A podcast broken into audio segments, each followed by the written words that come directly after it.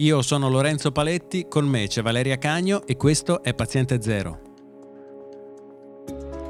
In questo podcast io e Valeria, esperta di virologia e ricercatrice all'Università di Ginevra, cerchiamo di fare chiarezza sul coronavirus Covid-19.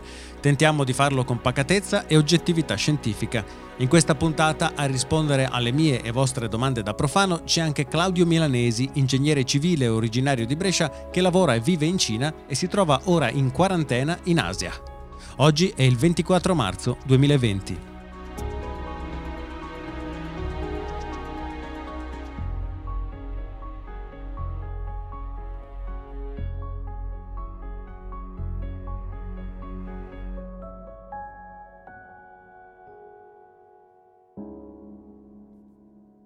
Ciao Claudio e grazie di aver accettato il nostro invito. Ciao, ciao a tutti. Eh, tu sei italiano, ma ormai da un paio di anni, se non sbaglio, vivi in Cina e ti trovavi in Italia a gennaio e febbraio mentre eh, la Cina metteva in atto le sue misure di prevenzione del contagio, mentre da noi cominciavano a comparire le prime persone contagiate.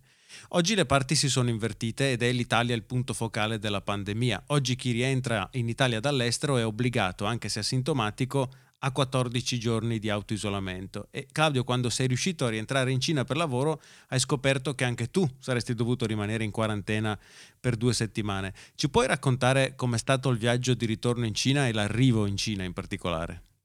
Sì, io e il mio collega eh, abbiamo programmato diciamo, il ritorno in Cina per motivi di lavoro. Il nostro viaggio è partito il 12 marzo da Italia Francoforte, Francoforte Shanghai, un volo famoso per un, diciamo, un evento poco piacevole che è stato quello di quattro passeggeri più due che avevano, che avevano la febbre sull'aereo e due dei passeggeri avevano assunto dei medicinali per controllare la febbre, ma che sono stati poi coperti all'aeroporto di Shanghai. E parlando delle procedure, fino diciamo a Francoforte le procedure iniziano dall'Italia e sono eh, diciamo iniziano con il famoso documento quello dell'autodichiarazione di, l'autodichiarazione appunto di mm-hmm. spostamento mm-hmm. e poi si arriva, siamo arrivati a Francoforte a Francoforte diciamo che in maniera abbastanza eh, inaspettata non ci sono praticamente con, non c'erano controlli all'epoca all'interno dell'aeroporto invece c'erano i controlli sull'imbarco del, del volo Air China, quindi eh, un, la compagnia quella nazionale e il, la, la, prima procedura di controllo è la, la, il controllo della carta d'imbarco che viene chiesto appunto della provenienza e dopo il controllo della temperatura. E già c'è una prima cernita della, dei passeggeri perché molti passeggeri che avevano una temperatura oltre il 37 venivano, venivano lasciati insomma, all'aeroporto. Sull'aereo le procedure sono bisogna indossare la mascherina ed è obbligatoria per tutta la durata del volo eh, e eh, viene distribuito un solo pasto e non vengono distribuite bevande ma solamente acqua. E una volta che siamo arrivati eh, abbiamo atteso circa tre ore sull'aereo perché, perché la procedura eh, di controllo degli aerei quando arrivano in aeroporto è quella che il personale sanitario cinese, solitamente sono quattro persone, salgono e controllano la temperatura in due modi, la misurano, eh, in due modi, un modo è al polso e un modo è alla fronte e viene misurata a tutti i passeggeri. Insieme a questo bisogna eh, fare anche una autocertificazione sempre eh, di eh, un'autocertificazione di provenienza in cui bisogna, ci sono alcune domande, ad esempio eh, negli ultimi 14 giorni sei stato a contatto con una persona infetta, negli ultimi 14 giorni sei stato nella provincia del negli ultimi 14 giorni hai avuto problemi come tosse, febbre, queste cose, in cui la prima frase ricorda che eh, la dichiarazione del falso è comunque eh, sarà poi giudicata da parte del governo cinese, anche se questo foglio viene dato a Francoforte, quindi da, dal momento in cui si sale sul volo della compagnia valgono le regole dello Stato cinese. E nel nostro caso poi abbiamo aspettato un po' perché sono state trovate insomma queste quattro persone. Queste quattro persone hanno fatto scattare un'altra procedura in cui è arrivato diciamo, l'esercito, arri- sono arrivate 30 ambulanze sulla pista e mh, praticamente sono state isolate tutte le persone che erano sedute in prossimità di queste sei persone. Ma sull'aereo eravate seduti vicini o c'era spa- cioè, c'erano, erano distanziate? No, naturalmente l'aereo eravamo seduti tutti attaccati. Naturalmente. l'aereo pieno. E, e, quindi queste persone sono state poi spostate a un centro di quarantena eh, adibito per le persone che sono ad alto rischio di contagio o che sono già comunque considerate contagiate. Quindi queste persone sono state portate via, tra l'altro singolarmente. Ogni persona per ambulanza è stata portata via singolarmente. Mentre per noi, che eravamo fortunatamente abbastanza lontani, siamo stati eh, siamo scesi e eh, bisogna scendere a scaglioni, a scaglioni e bisogna scendere singolarmente. Le distanze di sicurezza che sono obbligatorie in Cina sono due metri tra una persona e l'altra e la cosa che subito ci ha colpito a me e mio collega è come erano vestiti il personale sanitario cinese. Avevano due paia di guanti mm-hmm. che lavavano con la mucchina, avevano o comunque con una sostanza una sostanza a base alcolica, avevano due mascherine, mm-hmm. quindi la mascherina chirurgica sotto la mascherina con filtro, e occhiali e la tuta, la, la classica tuta e i calzari, quindi massima, massima protezione. Una volta che siamo scesi, siamo, siamo, saliti su un autobus. Questo autobus, l'autobus classico, quello, de, quello de, insomma, degli aeroporti, però eh, naturalmente c'erano più autobus perché di, era controllato il numero di persone per il modo di fargli mantenere la distanza. Mm. Una volta che l'autobus poi è arrivato, diciamo, alla parte dell'edificio dell'aeroporto, all'interno la Cina attua eh, un, un, sistema fatto da QR code per controllare, diciamo, i dati dei passeggeri. Quindi la prima cosa che viene richiesta è scansionare tramite, ci sono due applicazioni in Cina ormai famosissime, una è WeChat e una Alipay, viene, viene, viene diciamo, eh, bisogna scansionare con queste applicazioni il, il, QR code che viene mostrato e in, cioè in lingua inglese e in lingua cinese deve essere compilato un, un, format molto simile a quello che avevamo già compilato in aereo. Questo format genera tramite un numero di telefono abilitato per la Cina cinese viene, viene, creato un QR code che a seconda delle informazioni ha diversi colori, in maniera tale che la gente o ehm, sì, di polizia o dell'esercito che controlla il QR code ehm, ha sfiltrati solamente i dati di quella città.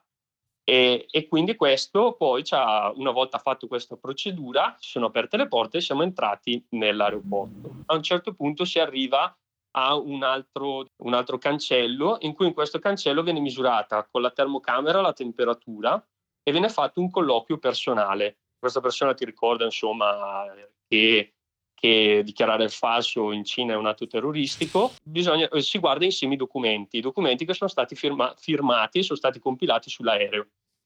Uh, li controlla, li guarda, ti fa alcune domande, domande che ci ha fatto per esempio mi ha fatto segnare ad esempio le città che ero stato in Italia, quindi con lo smartphone devi fotografare la documentazione e tenerla è archiviata insieme alle tue cose.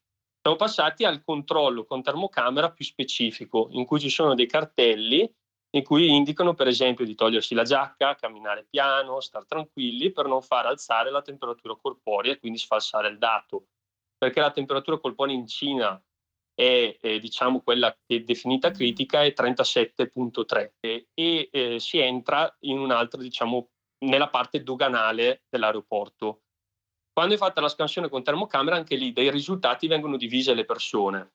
E a quanto pare, a quanto avevo visto perché c'erano dei separé, poi ci sono dei separé privati con dei medici si arriva, si arriva alla, alla, alla, fase diciamo, della dogana, alla dogana vengono controllati gli stessi documenti che erano stati controllati prima, quindi viene controllato il visto, viene, viene controllato eh, il permesso di soggiorno.